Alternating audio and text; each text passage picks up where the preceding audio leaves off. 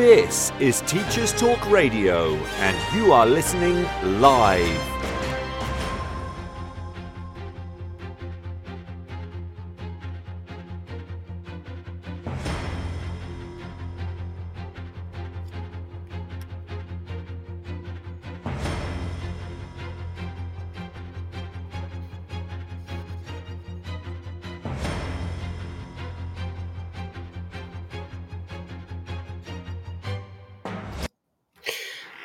Well, I'm going to stop that before I have a heart attack. Uh, it's quite pressured, isn't it? Quite uh, demanding that music. Uh, so don't panic. We're on the twilight hour, not the twiglet hour. Um, although you know it could be Marmite, it could be something that you like or something that you hate. Um, I'm your host for the next 90 minutes, although it might feel like four hours or 17 minutes. Uh, Stephen Lockyer, Mr. Lockyer online, um, Monday to Friday, and uh, I'm going to talk to you for yes, the next hour and a half on a range of things. But by my biggest passion is primary teaching. I am primarily a primary teacher. I teach three days a week currently, and I've taught in a whole range of different locations and settings um, for quite a few years now, coming up for 25. Um, and when I tell the children that I'm almost 30, there's there's more skepticism in their eyes now than there used to be when I was 30, uh, sadly. Um, anyway, I've got the basis of a show here in my head. My idea being that I'm going to base it like a teach meet. Now, teach meets were these brilliant, brilliant um, free CPD events that schools used to run um, all over the place. And it was a great way to socialize and mi- mix with people. And uh, I loved going to teach meets. Um, and the great thing about it was that anyone could speak, and they could speak for either two minutes or seven minutes. Um, and what was fantastic about that was that if the person were, who was speaking wasn't particularly appealing or the topic wasn't something that floated your boat, um, you didn't have to worry because, like in eight minutes' time or even three minutes' time, something different would happen. Now, unfortunately, you do have my dulcet tones for the next 90 minutes. Um, I've got some excerpts from other things, but you do have my voice talking to you for the next 90 minutes. But I'm basing it on Teach Meet Ideals, which is that I've got a whole load of features that I'm going to talk about. So if there's something that doesn't. Um, get you excited or interested, don't panic because in another couple of minutes something else will be turning up. I won't be focusing on one thing exclusively for the next 90 minutes.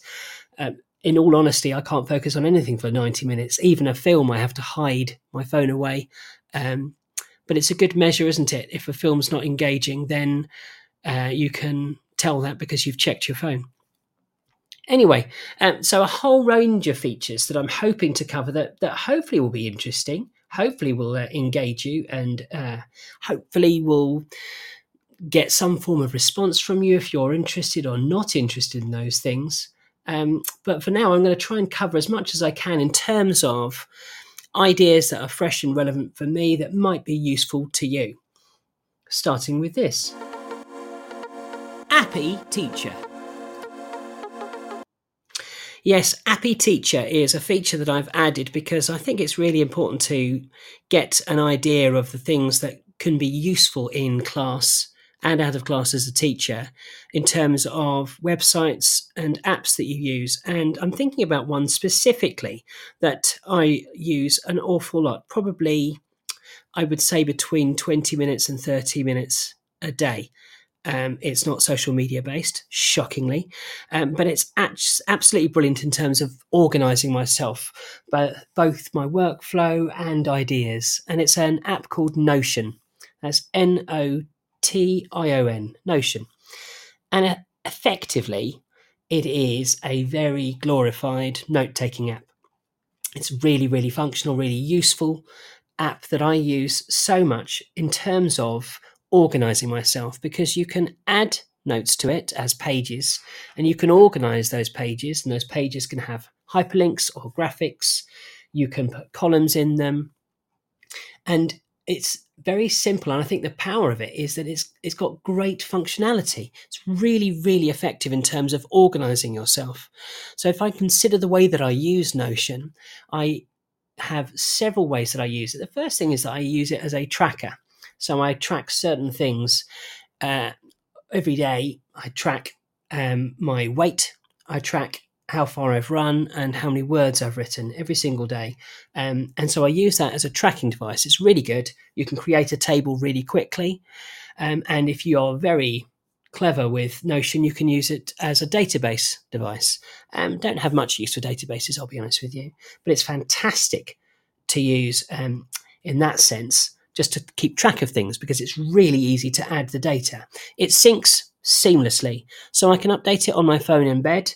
And when I turn on the laptop and open the Notion screen, it appears perfectly uh, on perfectly formatted, exactly as I've typed it. Second thing I use it for is for writing. So, as I said, I write every single day. It's a good discipline to have. I'm not saying it's perfect or great writing at all, but I do write every single day. And I find that Notion is fantastic for that. Uh, the one downside is that it doesn't have spell check, um, but online on Chrome, I use uh, Grammarly, which is really, really handy. Um, but I do love the fact that I can type into it and it's distraction free. It's a plain white screen, you just type. You've got two choices of font. That's it. Uh, so you can't fuss around or tinker too much. There is lots under the bonnet. It's incredibly powerful. But in terms of just writing, it's brilliant. It does have other downsides. For example, you can't select a section of text and work out do a word count of that. Um, but you know, it's not perfect. It's not going to be perfect for everyone. What I would say is worth trying it out. Try out uh, Notion and give it a go. I, I, know that lots of teachers use it now. I know um, Neil Almond uses it. I know that Tom Rogers uses it. Uh, if you use it, uh, let me know. Um, or let me know on Twitter what you use it for.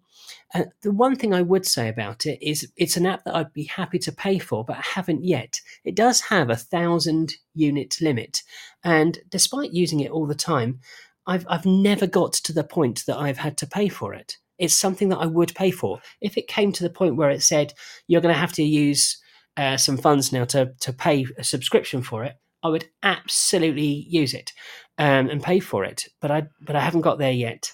Maybe I'm just very very efficient. I doubt it somehow. Anyway, that's uh, my recommendation as an appy teacher. It'd be fantastic. I met, I missed out one key feature is that you can collaborate with it. It's really really good for collaboration. If I had friends, I'd collaborate with them on it. But you can have a little team, put a team together, and then everyone can contrib- contribute to the document. I know that Step Lab, the uh, coaching team, I think they use Notion uh, all the time uh, which is um, a fantastic use, and I'd love to see their user case for it. Um, but, but, it's really, really worthwhile, really worth exploring. So uh, that's Notion. I'd highly recommend it. And now I do have. Uh, uh, I've got some things that I've got to play. We've got some new advertisers that I'd like to support. Um, so I've been asked to play the adverts. I appreciate that you're listening to this free, but obviously it needs to be funded. Um, and so we've got some really good uh, sponsors uh, and advertising campaigns with key educational teams as well as new entrepreneurs. Um, so uh, let's give them our support if we can, please. Hey, we've all done it. Rushed to the staff room to make a cup of tea, then taken it back to our classroom, forgotten about it, and then drunk it cold and overbrewed. Well, now don't even have the hassle of going to the staff room. Simply drink Colt Colt is a cold tea alternative. It's literally cold tea, but without that tangy metallic taste of those cheap beakers that you use at work. Colt. Drink cold tea brewed by us. a little advert there for Colt. Um, very, very popular um, in lots of um, schools now for those, especially those people who enjoy Huel. Colt is a it's a canned alternative cold tea. Cracking idea, um, and also environmentally quite sensible because you don't have to hang around the urn at work. Uh, now, I would like to think that I'm quite good in terms of coming up with ideas, and I'd like to talk about that a little bit further and hopefully go through a few thought experiments with you. This could be a disaster, but we'll see how it goes. Copper bottoming. Uh, so I've called this feature copper bottoming. It's I've got not no prejudice against um, intimate parts being made out of metal. Rather, it's based on the character in Robots, Rodney Copperbottom. And he had a motto see a need, fill a need. And I think that is just brilliant. I loved that. And uh, I have taken that as sort of a, a motto because I think that it's absolutely possible to come up with ideas that we should share. And if you look in your classroom and look around your classroom, everything in there has been invented and has almost certainly been invented by a teacher or someone working in education. They have literally copper bottomed, they have seen a need and filled a need. So I'd like you to consider all the areas in your classroom that need a little bit of work, little bit of support, something that is missing, a gap that is missing, a tool that you would need. And then consider how you could produce it, how you could make it. Because so much is possible in terms of producing your own resources. But we often think of things, come up with ideas, and are uncertain about producing them any further than that. Um, I don't have those doubts. I have the the gift of um, white male self belief in terms of thinking that I can come up with an idea and I can solve a problem really, really quickly. And I'd ask you, teachers, to not have that imposter syndrome of, oh, I wish someone could come up with that, and then just wait for someone to come up with it. If you found a problem, then I'm sure you could probably find the solution. Now, interesting story the Sims software that lots of you will use for uh, registration, for awkwardly finding out um, telephone numbers of parents when you have to call them, for uh, bloated ways of getting class lists. That was invented by uh, teachers solving a problem, needing to want, wanting to have an electronic register. And now, of course, it's an enormous, enormous company making several million each year. Now, I'm not suggesting that you try and make a million or several million, but there was a problem there. They needed to move over from paper registers to ele- electronic registers. And they saw that need and they filled that need and, and noticed something that is common around problems is that if you have that problem, then there are probably loads of other people who've got the same problem as you, but haven't vocalized it. Think about the things that you are trying to solve the whole time in class there are loads of things that probably need some help and some form of support. Uh, and it's highly recommended. I would highly recommend coming up with some solutions, coming up with some ideas, and using that concept that Walt Disney had of imagineering.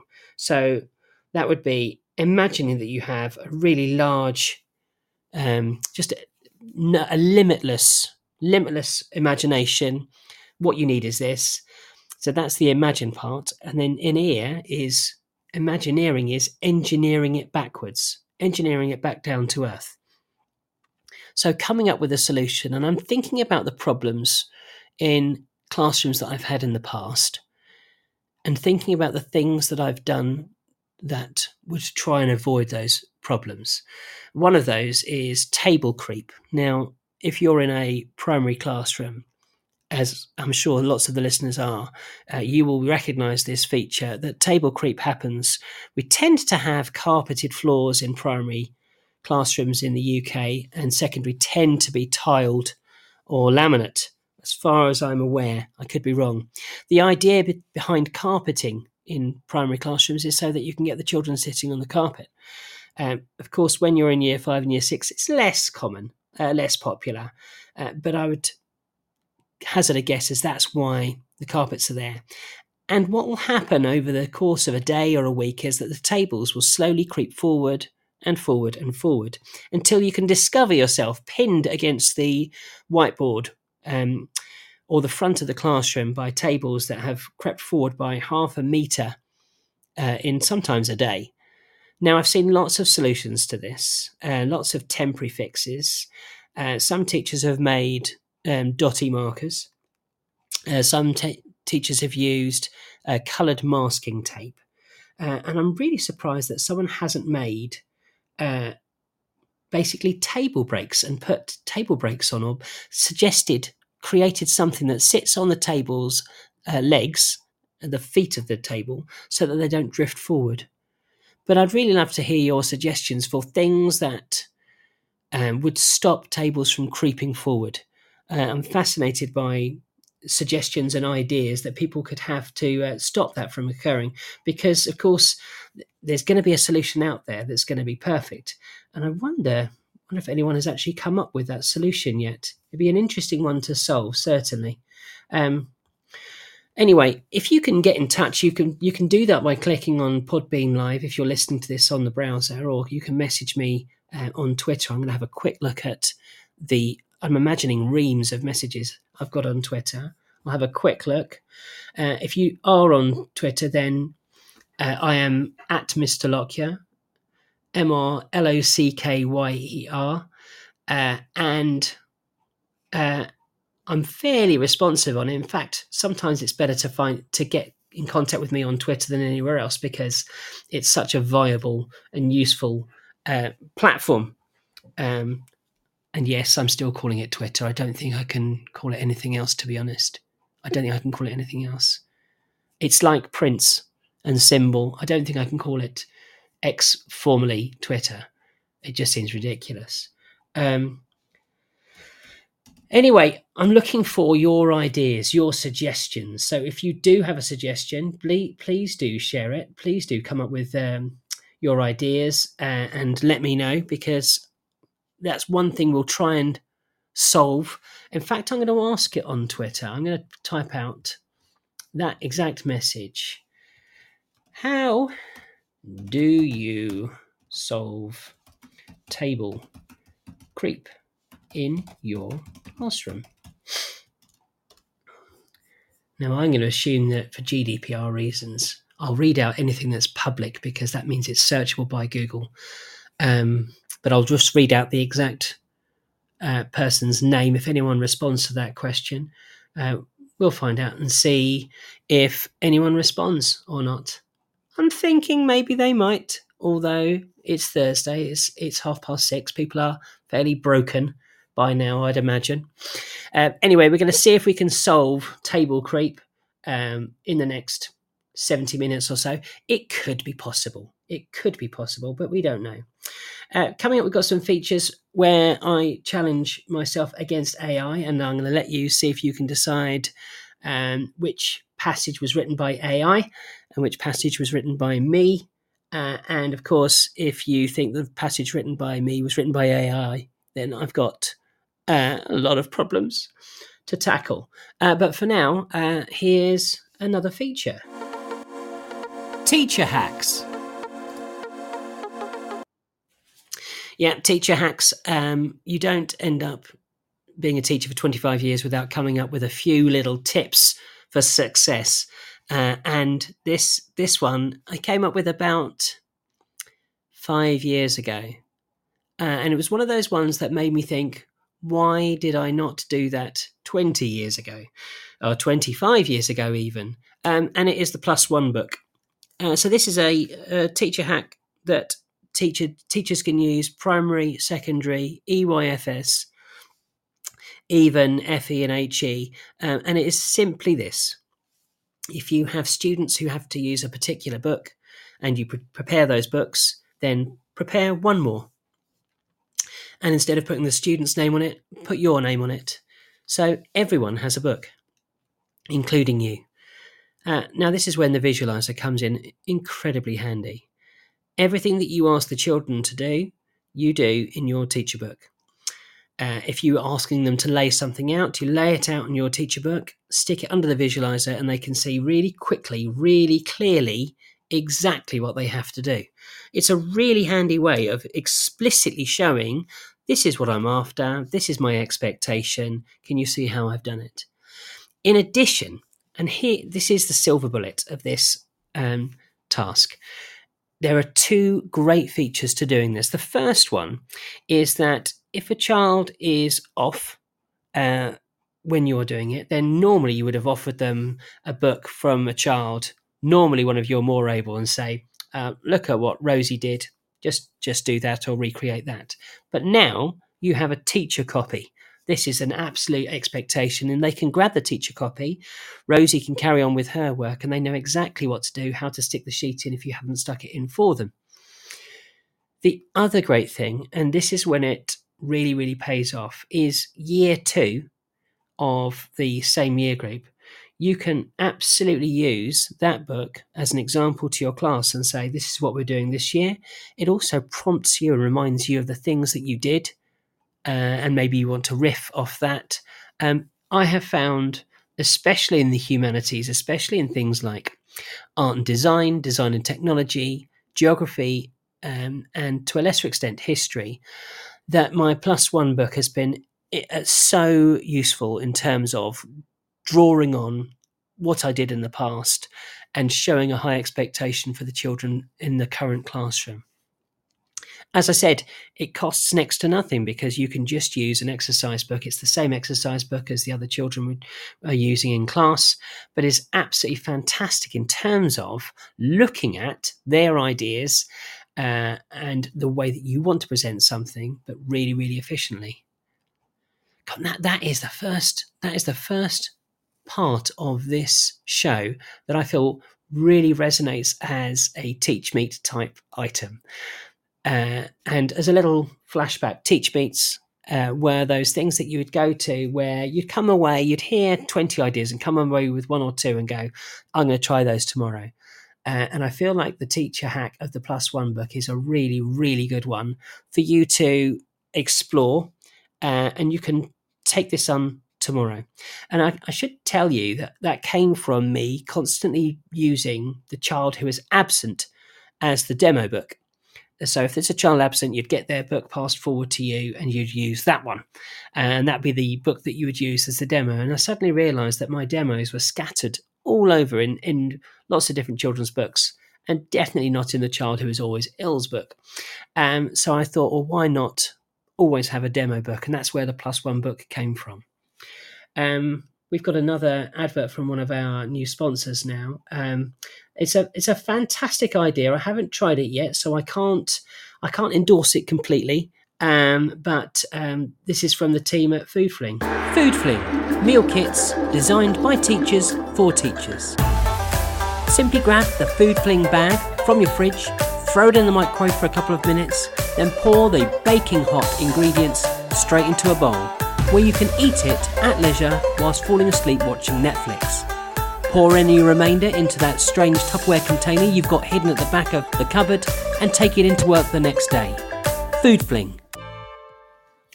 Yeah, thank you very much, Food Fling. I really appreciate that. Um, now, uh, there's been a lot going on in the news uh, recently in terms of education. Uh, lots of things have been published recently, and the government have made a big change on uh, one use and single use vapes.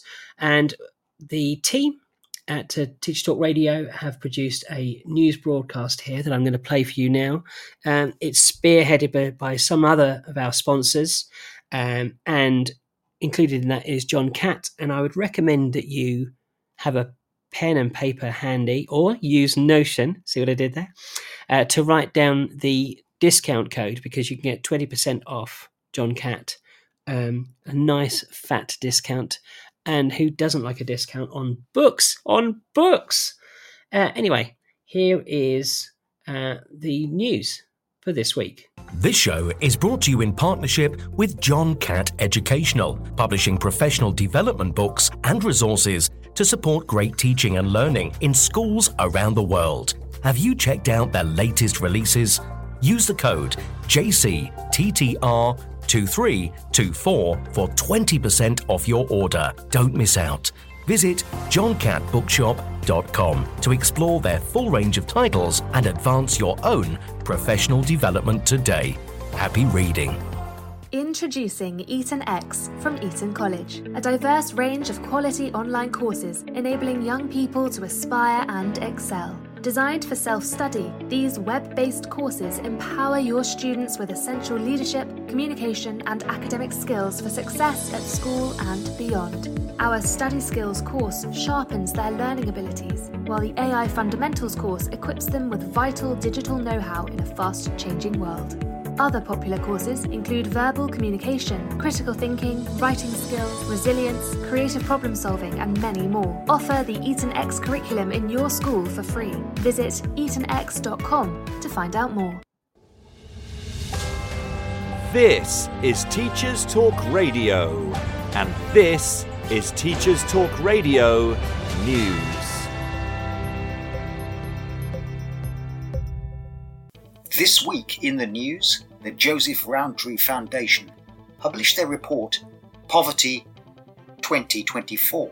Among many of its startling conclusions was that one in five people, that's 22% of the UK population, were in poverty. In 2021 to 22, that's 14.4 million people. 8.1 million were working age adults. 2.1 million were pensioners. And 4.2 million were children aged between 3 and 10.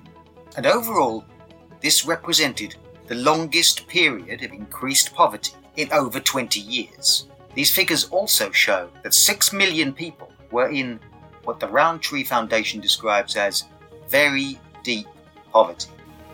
This week, widely reported, was the government's plan to ban disposable vapes. The Guardian carried a story earlier in the week of a head teacher who revealed that a vape detector he had installed in school bathrooms went off more than 100 times on the first day. He also recalled his horror when a student passed out after sharing a vape with someone else before school. Speaking to head teachers up and down the country, I don't think there's one school where young children are not addicted to vapes, he is quoted as saying. The Times Educational Supplement on the 24th of January carried a story that would hardly surprise many teachers. With the headline that just 4 in 10 teachers found their last inset day useful, 41% of classroom teachers questioned in a survey described their last inset day as either somewhat useful or very useful, while a third said it was not particularly useful, according to figures published by Teachers Tapp. The findings were based on 9,000 teachers across England, surveyed during the autumn of 2023, and a part of a report highlighting shortcomings in current teacher professional development. However, almost a fifth of teachers, 17%, said they would prefer to receive £2,500 worth of CPD vouchers over, or rather instead of, a £1,000 pay rise. The conclusion being that teachers value professional development if they have more control over its delivery. According to The Guardian this week, London councils are preparing to mothball schools to avoid a boom or bust cycle of closures. This is primarily caused by a falling birth rate, higher housing costs, and the aftermath of Brexit, which saw an exodus of young families from the London area. This week in the House of Commons, Gillian Keegan, the Education Secretary, was accused of filibustering by the Speaker Lindsay Hoyle, who admonished her for her lengthy, time wasting answers to questions over exams and crumbling schools. The Speaker said, We're having this problem every time, and it's topical questions. They're meant to be short and punchy. And finally, this week saw the conclusion of the BETT Education Technology Conference in London at the ExCeL Centre. Among the many exhibitors you will have found, if you'd gone there, the Teachers Talk Radio exhibit, with Tom Rogers and other Teachers Talk Radio presenters conducting interviews, recording videos, which you can find on YouTube, and generally creating awareness of the work of Teachers Talk Radio. This has been your Teachers Talk Radio News with John Gibbs.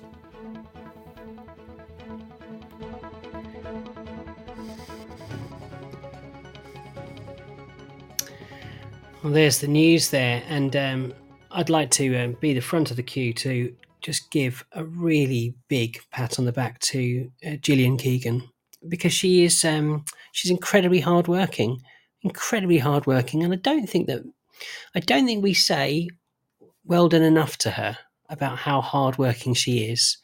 I um, it's very easy to be glib about it, and I'm not being glib about it. Um, I think that you know we we are hardworking as well uh, as teachers, uh, and I'd imagine Gillian Keegan would be the same. I'd imagine she's there, um, marking at night um, preparing briefings, uh, just like we're preparing lessons. I'd imagine that she cares deeply for her constituents the way that we care deeply for our pupils.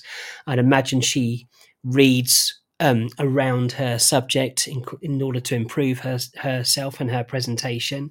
Uh, I'd imagine that she works hard to maintain a really professional, steely control um, because she is a representative um, for the public, and uh, and I think it's a public front facing position, and she's incredibly hardworking. So, um, thank you, Gillian Keegan, for your hard work. Um, and I'm sorry that we don't say it enough. In all honesty, um, yeah. So, thanks, thanks, Jill, as I like to, or Jilly, Jilly. Sometimes I call her as well uh, when we're texting. Um, when we do text, uh, I know that she definitely doesn't vape. Um, and it seems like the government are finally clamping down on single use vapes.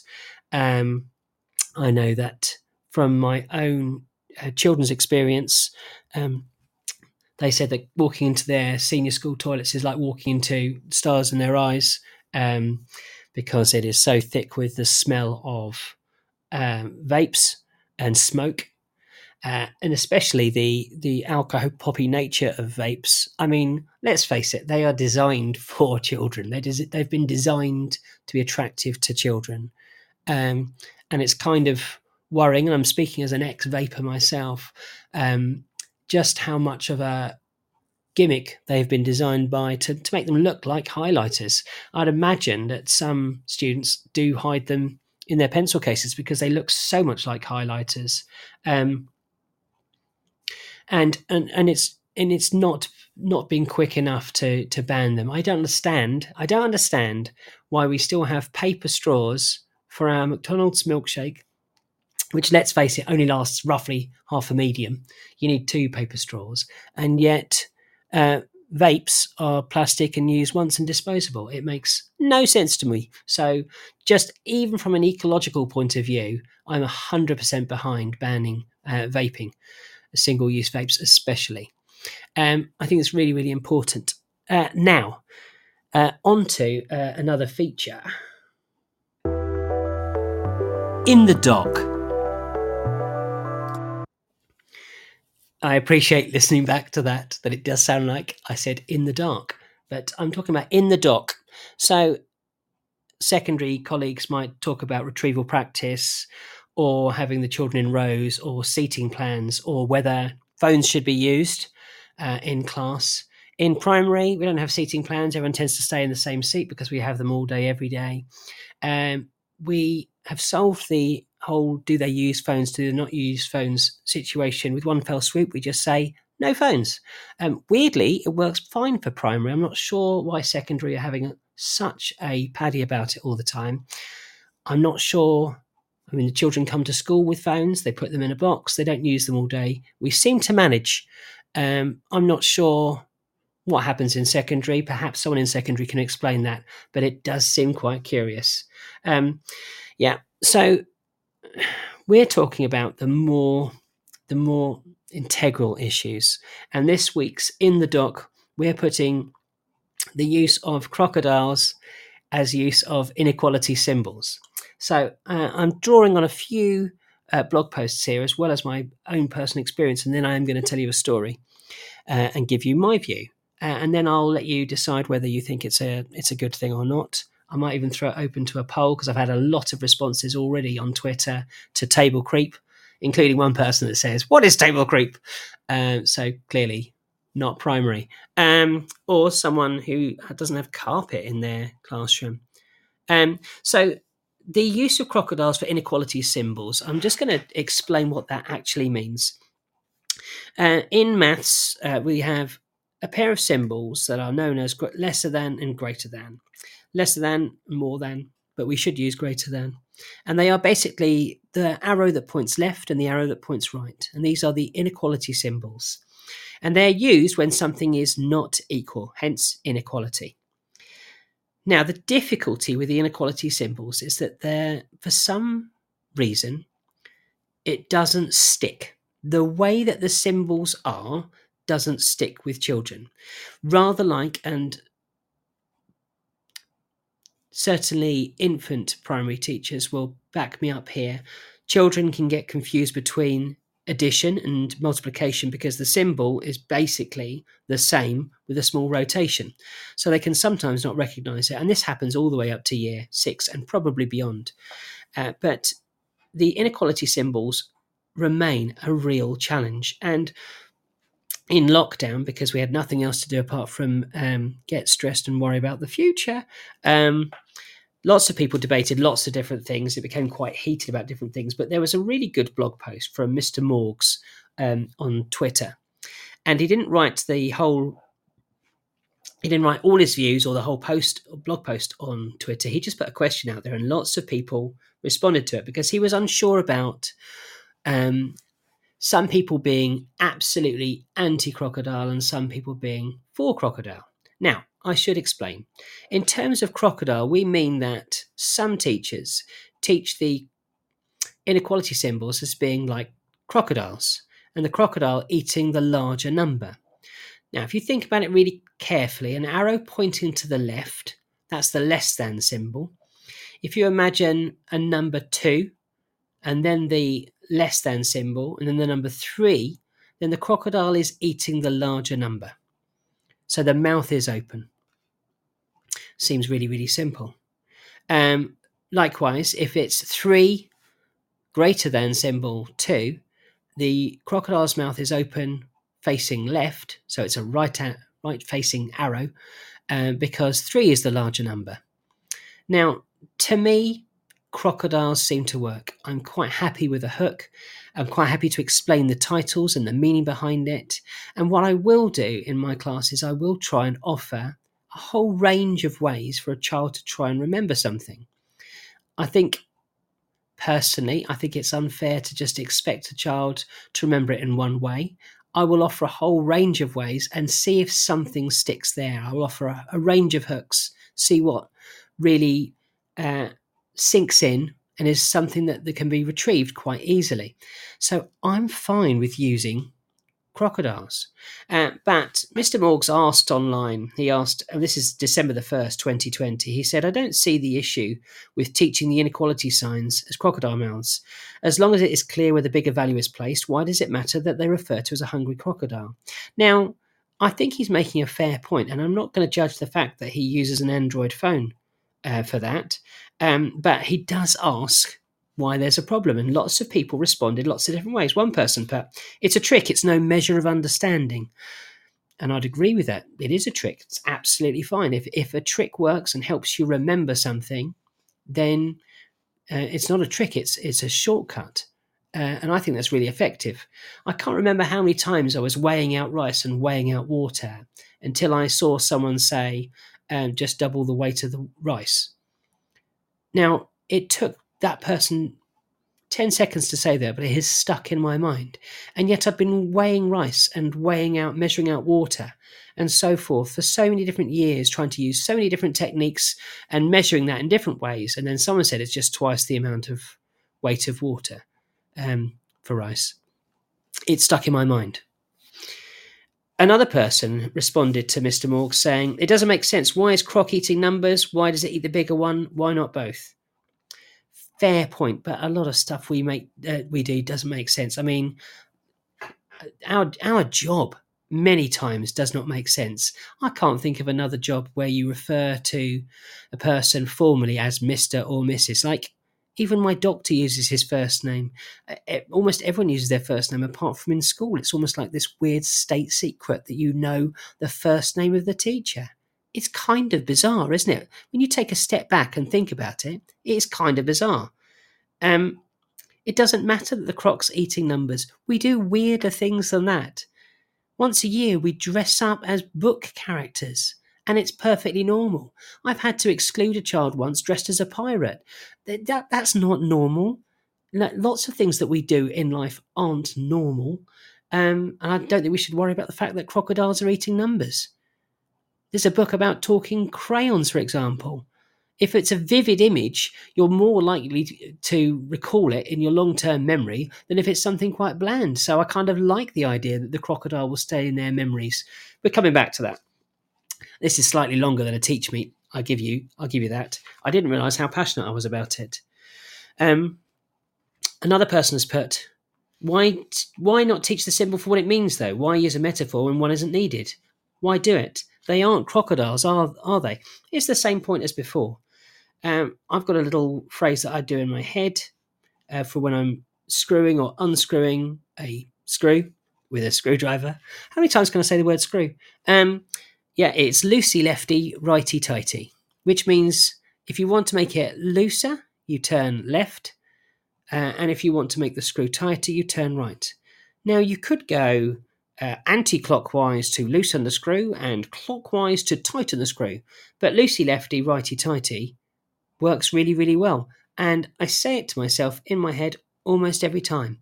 I don't know why. I probably know it now without having to say it, but it's stuck in my head. It's a hook. Um, now, that's a really good blog post, and in the show notes, I will link to it.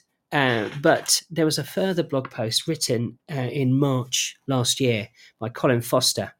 Uh, and Colin Foster doesn't muck around. His blog post is his blog is called Colin Foster's Mathematics Education Blog. Uh, it feels very much like an Amazon product description, doesn't it? We know what it's about, who wrote it, what it's for. Um, and he came up with a little thought experiment about changing the uh, the inequality symbol. So turning the equality symbol equals um, so that the lines are going from uh, bottom to top. And then you could show greater than and less than with a thinner left line and a longer right line. Hard to explain um, over radio, uh, but if you look up Colin Foster's mathematics education blog, blog on crocodiles and inequality signs, he, he writes about it really, really clearly and comes up with three thought questions. So I'm going to read them to you. Uh, first one is when is zoomorphizing mathematical symbols okay and when is it not? When are informal names for symbols okay and when should they be avoided? And is it ever worth introducing made up informal versions of symbols with learners? Can they be a useful stepping stone towards formal symbols, or are they just extra things that learners will have to unlearn later? Um, when I asked about this on Twitter, formerly X, um, people really didn't like bus stops as well as the symbol for uh, short or long division. And someone got very, very angry about chips and peas, which is um, base 10 sticks and uh, ones as being chips and peas. Uh, I don't have a beef with it. I don't have a beef with using crocodiles. Like I said before, if it creates a hook, then it's a fantastic thing to have. So, two things to leave you with on this one. Uh, firstly, uh, the thing that I found most useful in my class is to actually make make one. Uh, and you can make this very simply by getting two strips of paper, laminating them, obviously. We're in primary, we laminate everything. And making a small hole in the middle of them, the center of each of these long rectangles, uh, and putting split pins in them and putting that on itself a laminated sheet so that it makes an equal sign. And then you can show really clearly by pulling together the two ends a less than symbol and pulling together the two right ends the greater than symbol. So you can show that it starts off with the equality symbol, which a lot of children think means and the answer is rather than is the same as or is equal to. But it shows that you can make variations upon a theme there.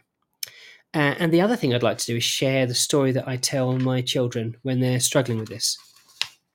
Uh, and I use um, a conservative methodology, which is to start off with an element of truth and then fabricate wildly uh, to the intended destination.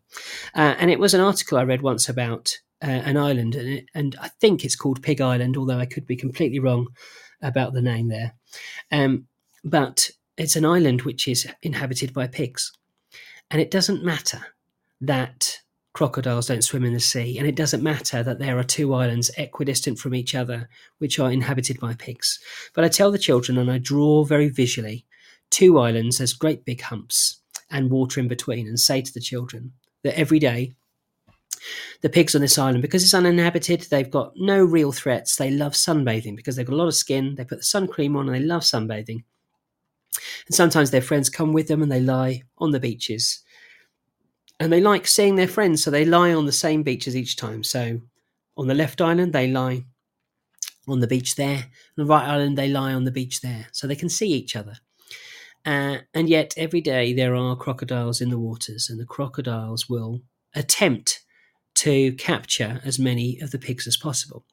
And I write the number two on the left hand island and 10 on the right hand island and say, which crocodile, which way is the crocodile going to face? Which more, which is, which island is he more likely to get a meal from? Because we know that the pigs will all run away as soon as the crocodile jumps up. So which, which island gets more opportunity for that crocodile to get some pigs? And the children invariably point out that the right hand island has got more pigs, so the crocodile's got more choice. And that's when I draw in the less than symbol in between and show that it's the crocodile's mouth. And all the children get the idea straight away. Straight away. I then say, oh, by accident, I uh, missed out one of the digits and I add a 2 on the 2. So now it says 22 and 10. And the children then realize that the symbol can't be that right now, that the crocodile's facing the wrong way. And so we wipe clean and we draw the crocodile showing the greater than symbol. And we go back and forth and go back and forth. And I emphasize the fact of less than because the less than symbol looks like a slanty L. So there's one more reinforcement. And I talk about these terms and interchange them during the story. So we start off with crocodiles, then it goes less than crocodiles, greater than crocodiles, less than, less than crocodiles, greater than, greater than crocodiles, until eventually we get to the point where there are two numbers on the board. They're both 53. And I say, We've got a problem now. We've reached an impasse. The crocodile doesn't know what to do. There's the same number on both islands. What could the crocodile do? And then I'll take three or four suggestions from the children, and hopefully one of the children will suggest get a friend. And then you can draw the equal sign, and there are two crocodiles ready and waiting to attack. And it's the equality symbol, it's the equal sign in between because they are equal to each other. So that is uh, my defense of using crocodiles for inequality symbols. Uh, I'd love to know what you think of it. Um, let me know. Um, you can tell me in the show notes if you want to. And if you'd like to, you can uh, tweet me and tell me that I'm completely wrong or absolutely right. Um, totally happy to go either way. Uh, anyway, uh, enough of me for a moment. I'm just going to give you um, a little message from one of our sponsors. Hey, education content publishers. We know what it's like. You've got some cracking slides, but they're just too short. Well, worry no more. We can now offer SlideBloat. We can add extra slides, add click ins so numbers fly in and fly out, up to 20 actions per slide. Get that boring old deck of 13 slides up to 46, so it's more than a minute per slide. Really frustrate teachers, but justify your cost price and make those slides really bloaty. Now, in a little challenge, I'm going to give myself an opportunity to go head to head with um, AI, artificial intelligence. Um, I think I am artificially intelligent myself. I'm very good at scooping up a shallow range of information on a wide variety of topics, uh, but no real depth. Uh, so, am I artificially intelligent? I guess so. Uh, it is one way of scooping up ideas. Um, so, let's have a look at this feature called. Me, myself, and AI. So, what I did was I went to ChatGPT and I gave it a prompt. And I do need to start this segment by saying that I really do like uh, ChatGPT. I use it an awful lot, but I think that a lot of people have realised that there's a there's an absolute value in actually putting in more information on the same thread and building up your prompt so that it's got a better idea and a better understanding. So you do need to correct chat GPT, and I'm going to put myself out there and and say uh, that I didn't give it much of a fair advantage. Um, but anyway, uh, here was my prompt for this activity. I started a new um, chat. I said, "You are a primary teacher in the UK. Create a creative writing task for Year Four based on Edward Munch's The Scream." And this is what it came up with. Title The Mystery of the Whispering Woods. Task Imagine you are on an extraordinary adventure through an enchanted forest known as the Whispering Woods. As you wander deeper into the woods, you stumble upon a mysterious scene that resembles Edward Munch's famous painting, The Scream. The trees seem to be whispering secrets, and the sky is ablaze with colours that match the intense emotions captured in the artwork. Your task is to write a creative story about your unexpected encounter in the Whispering Woods. Include details about the strange characters you meet, the eerie sounds that fill the air, and the peculiar events that unfold. Use your imagination to describe the sights, sounds, and feelings you experience as you explore this magical world. Think about the following questions as you write What kind of creatures might inhabit the Whispering Woods? Why do the trees seem to be whispering, and what secrets are they sharing? How does the atmosphere in the Whispering Woods make you feel?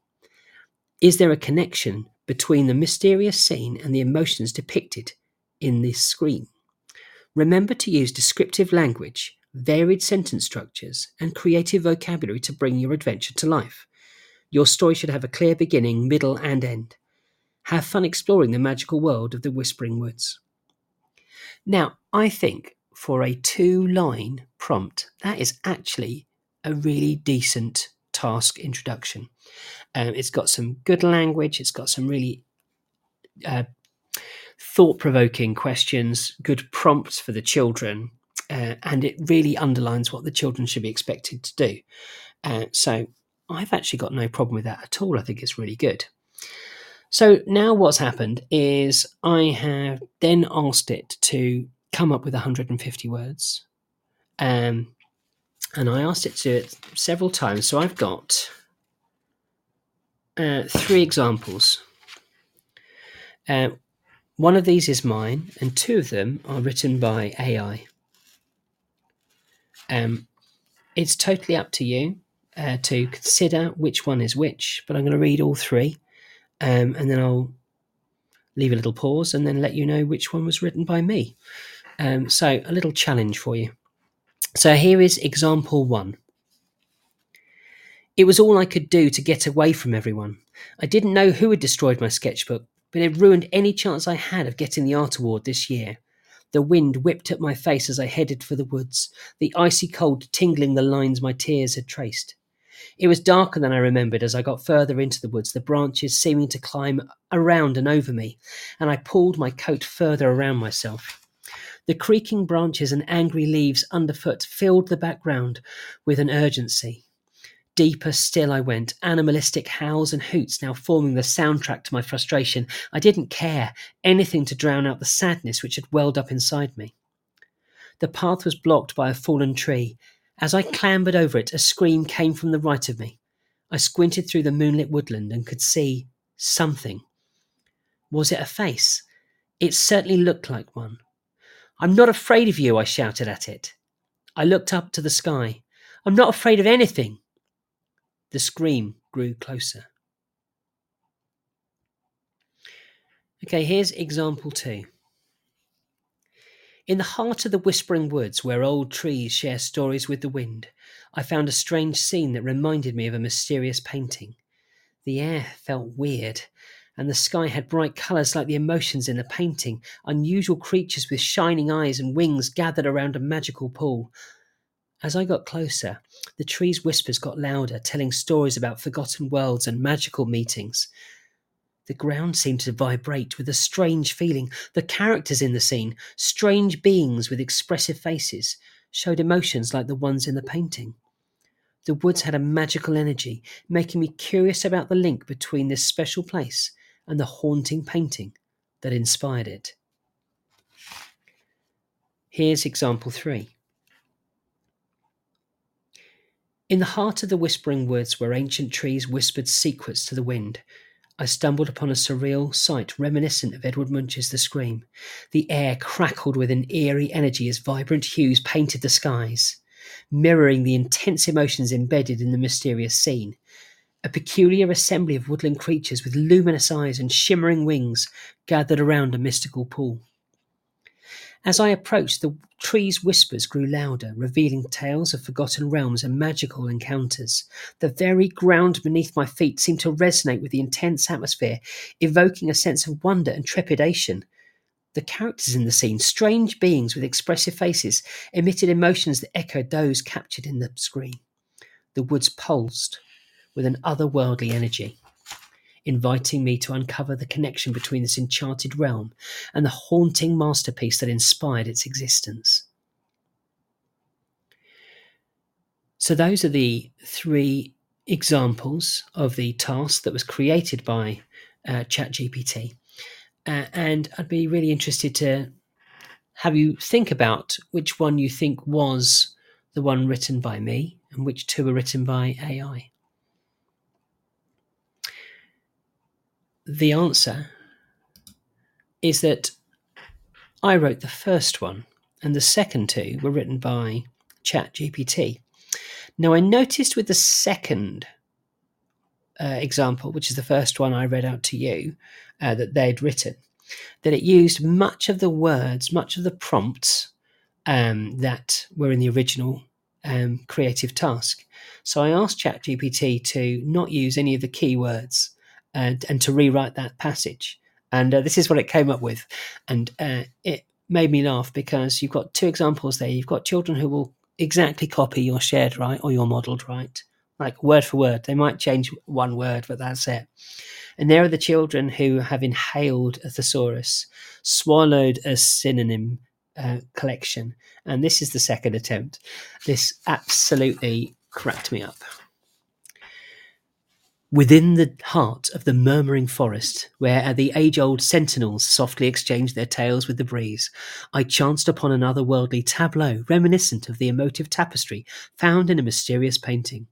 The atmosphere hummed with an unearthly vitality as a kaleidoscope of colours danced across the celestial canvas, echoing the fervent sentiments captured in the enigmatic depiction a peculiar congregation of sylvan entities adorned with iridescent gazes and ethereal wings congregated around a magical wellspring. As I drew near, the arboreal confidences crescendoed, unravelling narratives of bygone dimensions and fantastical rendezvous. The very earth beneath reverberated with the palpable ambience, invoking both awe and apprehension. The denizens of this extraordinary scene, curious entities with visages that spoke volumes, emanated emotions akin to the spectral tableau that had inspired this enchanted realm. The woods pulsed with an arcane energy, beckoning me to unravel the unveil the nexus between this mystic domain and the haunting masterpiece that birthed its existence. Now, I can promise you that almost every single primary school teacher has read um, a piece of writing like that, where the child has been told to uh, level up their writing, improve their dialogue and um, language, and they have just gone, okay, I'm not going to use the same word ever again. Uh, and it's brilliant. I absolutely love it. Um, made me laugh. Thanks, ChatGPT. Um, a lot of credit to you. Now, look at that. I am slightly behind on my schedule, uh, and I've got to apologise to um, one of our uh, sponsors. So I'm just going to uh, play one of our sponsor adverts. How do you get parents off the WhatsApp groups and onto your school messaging service? Use Zing Purple. We know that you like to dumb down your messaging to parents, so we just use emojis. Use Zing Purple when dumbing down couldn't get any worse.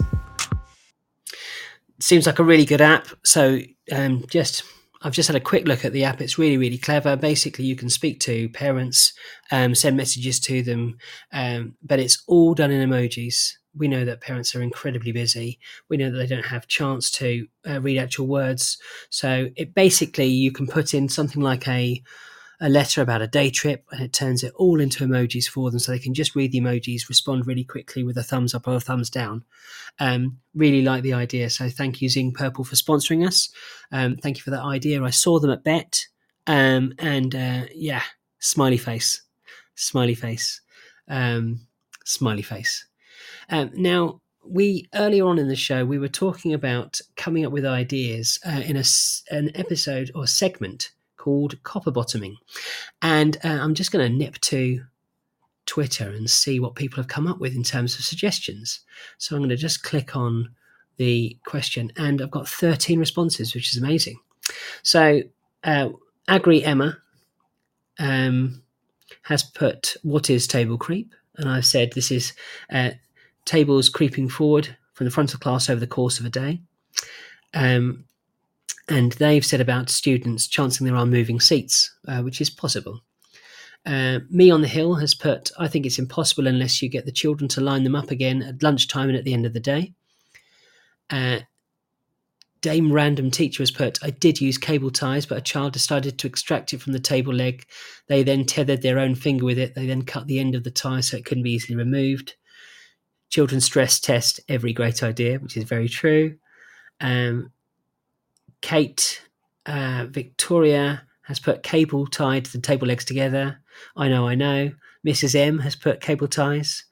Uh, Alistair TL Lankoya has put uh, cable ties. Cable ties are very popular, aren't they? Greystone93 has said, I used to use those little coloured Velcro circles you can get, put one under each corner, one under each corner of the table. Older kids can move the tables back if they start to creep. Nowadays, I just shove them back into position myself. Uh, uh, Emma has put uh, gaffer table lines on the floor to show a plan and cable ties groups of tables together. Uh, Mrs. Kate Robb has said, I've been known to lose the plot with this and use a hot glue gun and Velcro as well as cable ties. It worked great. I'm assuming for that one that she's using hot glue gun on the uh, tables rather than the children. Uh, plastic feet on a wooden parquet floor works for us, says someone. Imagine Claire says, I'm here for the answers. My class this year are terrible. I'm tempted to moonlight at a furniture removal firm given how often I'm shifting tables and chairs. Uh, and Mrs. Egan, Mrs. K. Egan has said, so funny to see this tonight after this afternoon's conversation. Table creep is a thing. And then someone else has said, tell him to sit at the back, which is very good. Um, so, my goodness, what a great response. Um, I love that. So, thank you very much for people participating in that. Uh, really, really nice ideas. Um, now, I don't know about whether your school uses um, online training providers or not. I know there's a whole range of online training providers. Uh, what they do is they they run a whole host of the regulatory and mandatory courses that you might need to do um, fire, health and safety, food handling, um, being safe on stairwells and staircases, um, organizing things like that. Um, I find the content really good. I don't find it dry at all. I find it really animated. And it definitely feels when you're watching these um, videos and watching them at normal speed, not on double speed, just to answer the quiz quickly. Uh, when you're watching these, you get the sense that these people are passionate about their subject, absolutely passionate. You can tell from the way that they're expressive, they're enthusiastic, they're not reading from a script, they're, they're reading from the heart, guys. Um, and I really love that. I really love the fact that they are so passionate about their their subject. Um, at, um, a previous school, we used something called Train Station, which is really, really good. Really, both a clever name for um, the website, um, and also the training was really good, really thorough. Um, it definitely didn't have a little quiz at the end that you Google the answers for. You definitely didn't fast forward the video to get to the very end. Um, so, trainstation.co.uk, I think it is. I'd highly recommend it. Um, anyway, um, I was listening to it the other day and uh, or watching it rather. I wasn't listening to it. I was fully concentrating, fully concentrating on the training that I had to do. Um, and uh, I thought that this advice was really good. So I'm just going to share it now with you. So this is from Train Station. Uh, I think it's .co.uk.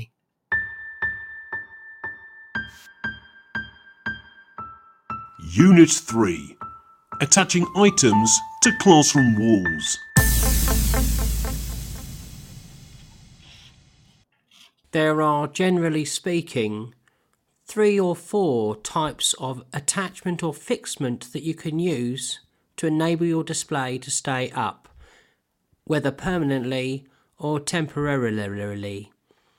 You can use drawing pins, map pins, blue tack, or staples.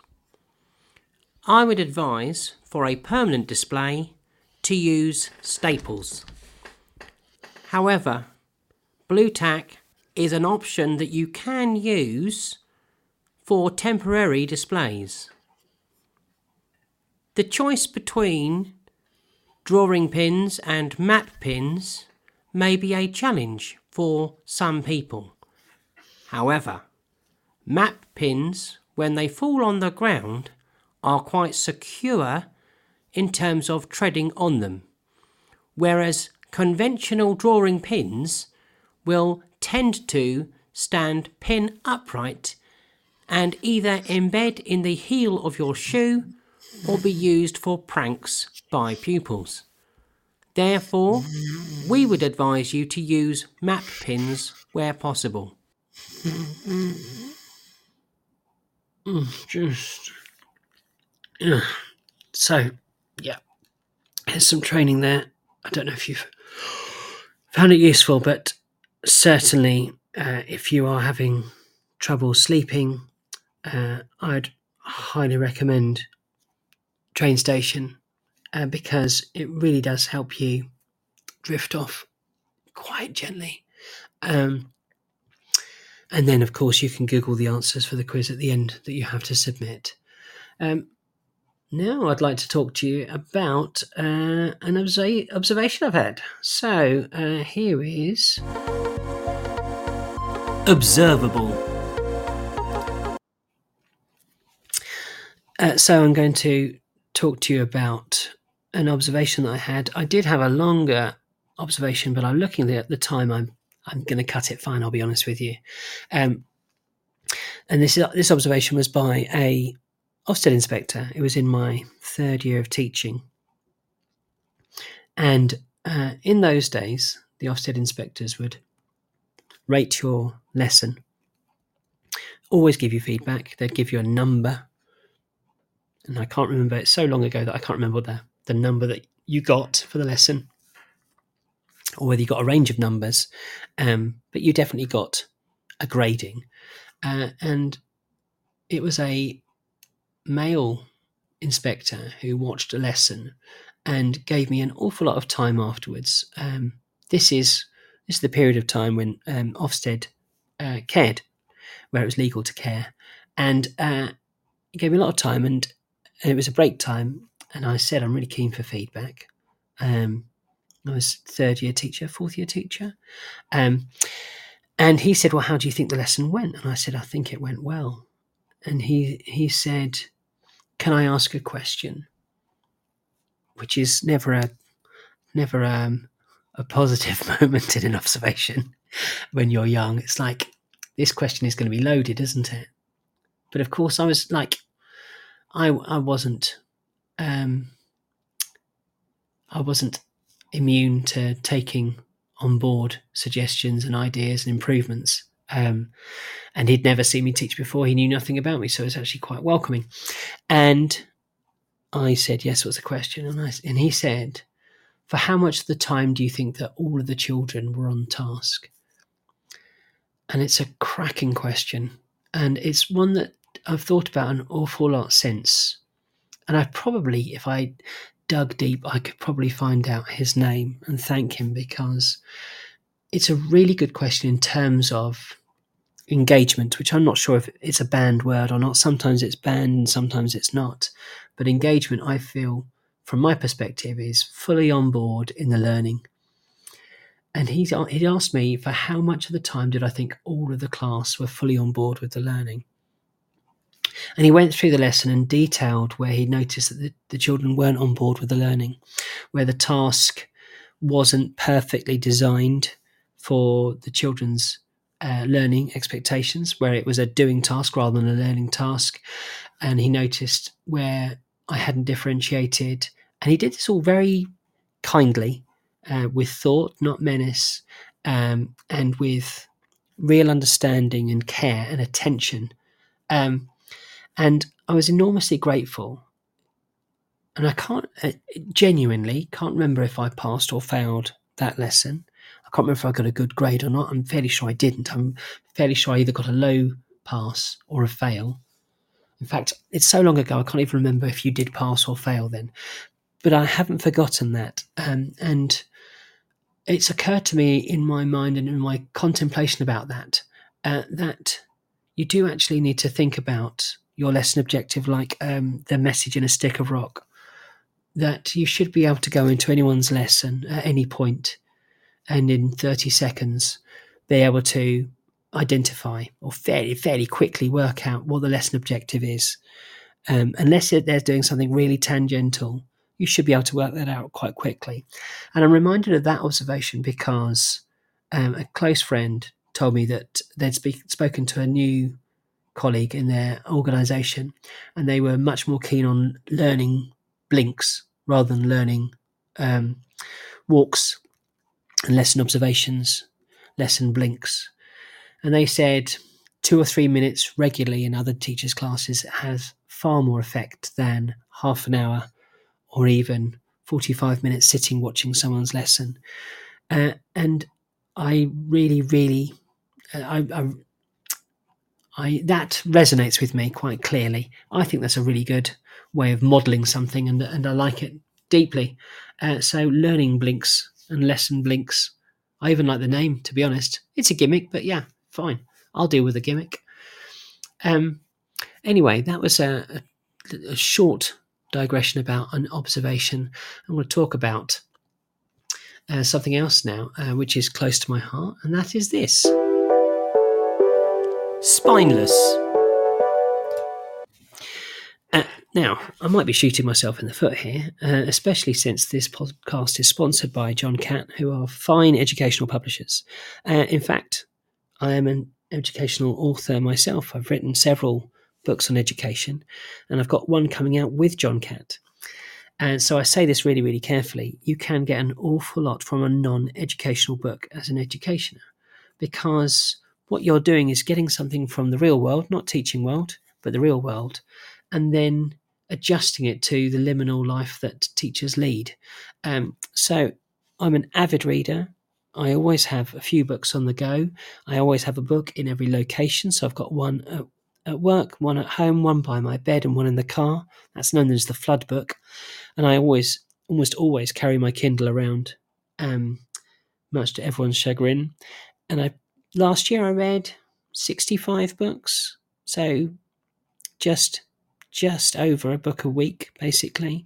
I had a big hit in the summer when I went away. It's my favourite thing to do. It calms me down, genuinely calms me down, and I read a whole range of things lots of crime thrillers, lots of contemporary fiction, um, lots of um, what's known in Waterstones as smart thinking, but we could call it popular psychology. Uh, and the book that I'd like to mention today is one that I finished recently called Steal Like an Artist by Austin Kleon. Now, you might recognize Austin Kleon as being a bit like Hugh MacLeod, who is at Gaping Void on Instagram and Twitter uh, who writes very, very small, pithy messages, um, which somehow resonate with me. And they're really, really good in terms of small philosophies and thinkings for life. Uh, and I read this book because I'd read it uh, a little while back, um, but a class I've been working with I find it very difficult to cope with other people having their ideas uh, and get very, very possessive about people sharing their ideas and copying their ideas.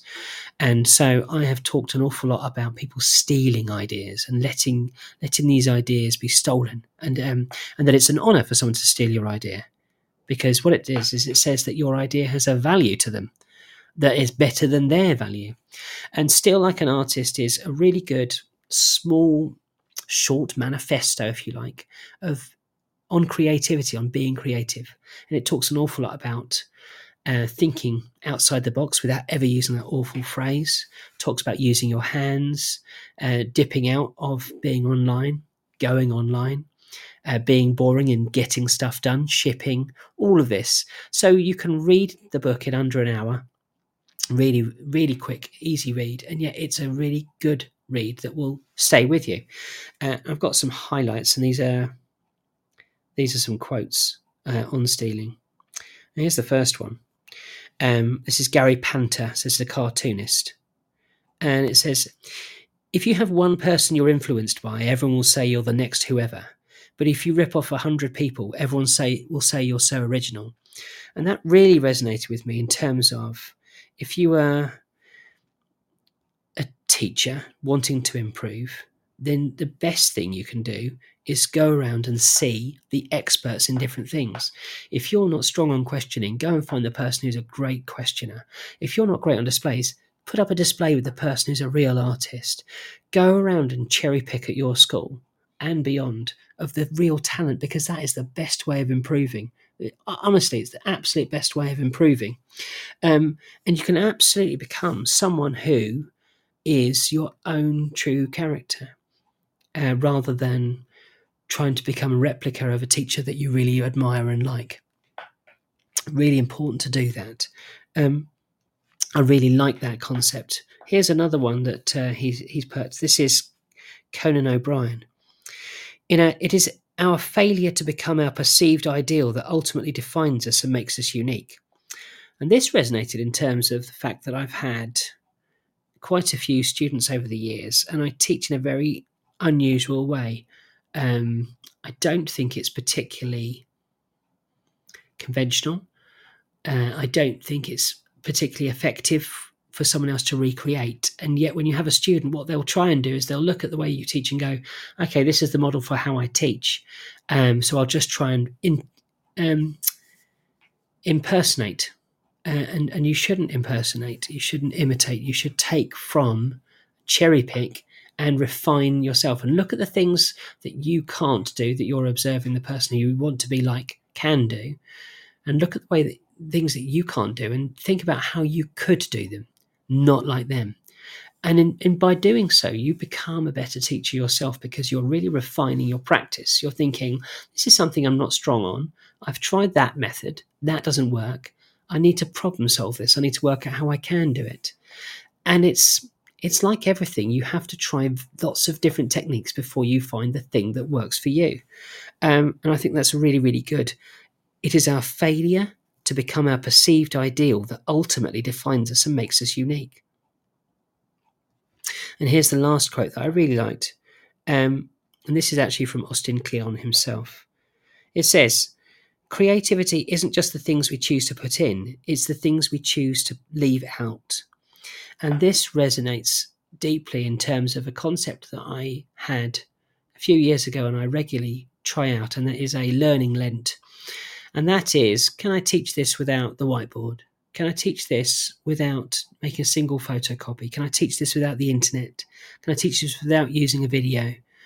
Um, and I think this this resonates especially with really tough stuff to teach. So, for example, if you're teaching Buddhism uh, in primary RE, there's some really challenging concepts there, and it's really easy to stick on a video and hope that the children take that in and absorb it. It's much more challenging for you to consider teaching a tough topic without a video and thinking, well, okay, I, am not going to use the video. So how can I make sure that this information gets across? And there, that that there, in that moment, what you're actually doing is planning. You're really thinking carefully about how you can impart information that maybe you've even just then learnt into the children's long term memory. And it's really challenging. But we went into teaching because it's challenging. We could probably earn more money working in Lidl, but we choose not to.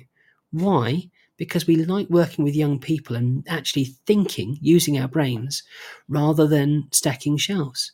I'm not disputing that what they do is useful and worthy and should be celebrated, but we chose teaching in the same way that they chose to work at Lidl. We chose because we wanted that mental acuity and we wanted to stimulate ourselves with challenge. Um, and so do try that. I'll read that quote again. Creativity isn't just the things we choose to put in, it's the things we choose to leave out. So perhaps tomorrow you can not use the internet for one lesson or not use a video that you might have normally used or not used uh, PowerPoint, for example. Uh, now, I of course have few more things that I'd like to say, but I've I appear to be running out of time. What a shock! Uh, so what I'm going to do instead is I'm going to move on to uh, another little element that I created. I'm just going to find it on my bank, and it is this: reset wood.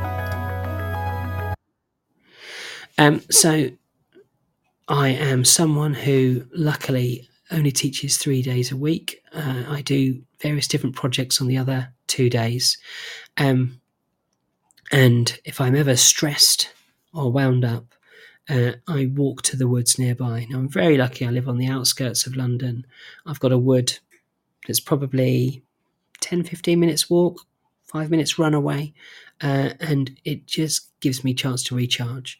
So the other day, um, I went for a walk and recorded what it was like out there. So this is a, a live little moment, uh, if you like, an extended advert for encouraging you to go for a walk in the woods. So I'm in the woods now. It's uh, about three o'clock. Crisp day. It's cold, but not not horrendously so. Sort of crisp. So the leaves are underneath, all kinds of browns, with uh, hints of green, smudges of green coming through. Just at the top of a hill, it's actually quite beautiful. And I'm walking along, trying to remember the name of that movement that you get where the trees in the distance aren't moving so much, but the trees in the foreground are. But it's nice to look at them and the different barks. Lots of silver birch, which of course leaps out because it's that mottled white and grey and green, which I love so much. So the bark bursting at the seams there. The colouring. Can see the light just shining on one side of the bark. It's quite beautiful. The sky is blue, barely a cloud in the sky and it's just the edge, the edge of winter now. Spring's desperate to burst through, and I don't blame it. Can you can hear the road in the distance, barely a bird, but then I'm in their territory making a lot of noise, so I don't blame them. Just passing a tree now, which has got lots of branches on it. Obviously, used to have been a den or some sort of base that had been made by children, and now it's just been left to the elements, which is kind of lovely. I wonder if there are any animals who take shelter in there. I can just about hear the birds.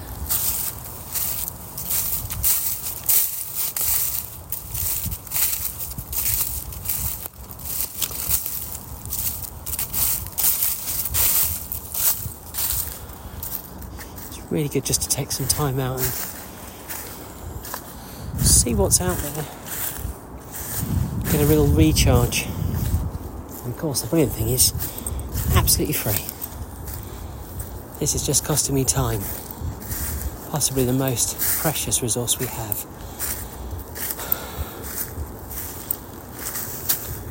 I feel myself being slightly out of breath. It is quite hilly. But quite quite lovely.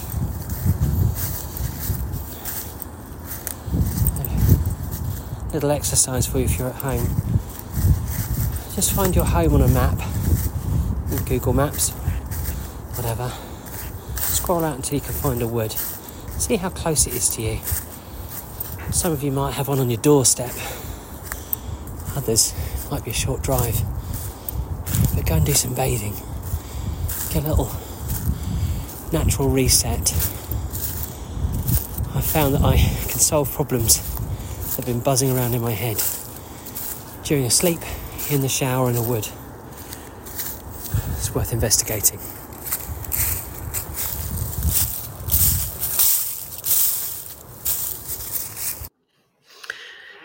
I should clarify two things there. I um I don't sleep or shower in the wood. Um, and secondly, I can't believe how out of breath I sound. I genuinely am fitter than I sound there. I sound like someone who that was their last recording before they collapsed of some sort of lung injury. Um, I can only apologise. I didn't realise how puffy I was. So uh, I'm going to borrow someone else's lungs next time I do that walk. Um, I'm hoping I'm not too puffy today for you. Uh, now, we're coming up to nearly the end of the show, so I'm just going to play our uh, sponsor adverts just one last time. Uh, so, many thanks to our sponsors. This show is brought to you in partnership with John Catt Educational, publishing professional development books and resources to support great teaching and learning in schools around the world. Have you checked out their latest releases? Use the code JCTTR2324 for 20% off your order. Don't miss out.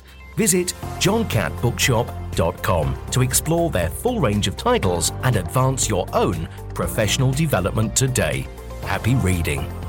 Introducing Eton X from Eton College, a diverse range of quality online courses enabling young people to aspire and excel. Designed for self study, these web based courses empower your students with essential leadership, communication, and academic skills for success at school and beyond. Our Study Skills course sharpens their learning abilities, while the AI Fundamentals course equips them with vital digital know how in a fast changing world. Other popular courses include verbal communication, critical thinking, writing skills, resilience, creative problem solving, and many more. Offer the Eton X curriculum in your school for free. Visit etonx.com to find out more. Hey, education content publishers. We know what it's like. You've got some cracking slides, but they're just too short. Well, worry no more. We can now offer Slide Bloat. We can add extra slides, add click ins so numbers fly in and fly out, up to 20 actions per slide. Get that boring old deck of 13 slides up to 46, so it's more than a minute per slide. Really frustrate teachers, but justify your cost price and make those slides really bloaty. So, uh, three messages there. Uh, thank you to our sponsors. Um, so, if you are, again, uh, very keen on reading educational books, then John Catt is a brilliant publisher, and you get a big fat twenty percent off um, buying those buying those books by using that code. And of course, it does support the um, Teacher Talk Radio podcasts uh, and show service. So I really would encourage you to do that if you can. Uh, the other mention there is, uh, of course, Deck Bloat and Slide Bloat. Um, fantastic service that um, really fills up. I mean, it's especially, I think it's educational companies. Um, they use slide bloat an awful lot. Um, if you just want to be able to teach one thing really effectively, uh, you can might have that on one slide, but slide bloat manages to make that one slide become seven slides, uh, drawing it out with visuals uh, and graphics, things being revealed, things flying in and out that make it really awkward to teach uh, and really hamper your flow and delivery as a teacher. Uh, so if you're a big fan of uh, slide decks being far, far larger than they need to be, uh, with far more features than they need to have, um, akin to asking a year five child to create some slides for you on their hobby, uh, then do check out Slide Bloat. Um, they're really, really good at what they do. Uh, fantastic. Um, they definitely put certainly put a little twinkle in my eye. Um, so it's it's coming up for ninety minutes, finishing off. Um, I've covered lots that I would like to have spoken about. I've missed a few things. Um, I really would appreciate the feedback. Uh, if there were things that you liked, if there was things that you wanted me to talk more on or less than, in line with uh, Teach Meet, there is some food left over. So if you'd like to go over to the tables, you feel free to take some bits with you. Uh, there's also uh, a few freebies that we had in the uh, raffle that you're more than welcome to take. And then we'll probably head to the pub afterwards uh, and you might do some mild flirting with that girl who teaches economics at the school that you've just been to. Um, really, really appreciated your time uh, listening to this broadcast. I hope it's been of use. I hope that you've not um, become too bored. And uh, I'm frankly astounded that you've stayed with me to the end. Um, finally, I'd like to say a big thank you to a big influence of mine in terms of this sort of broadcast, which is Adam Buxton. And there was a confession on Festhole on Twitter, and it, it said the last person uh, that told them that they loved them was Adam Buxton at the end of his podcast. And I'd like to continue that tradition. So I'm going to say, I love you. Goodbye. You've been listening to Teachers Talk Radio. Tune in live and listen back at ttradio.org. We look forward to hearing from you next time on Teachers Talk Radio.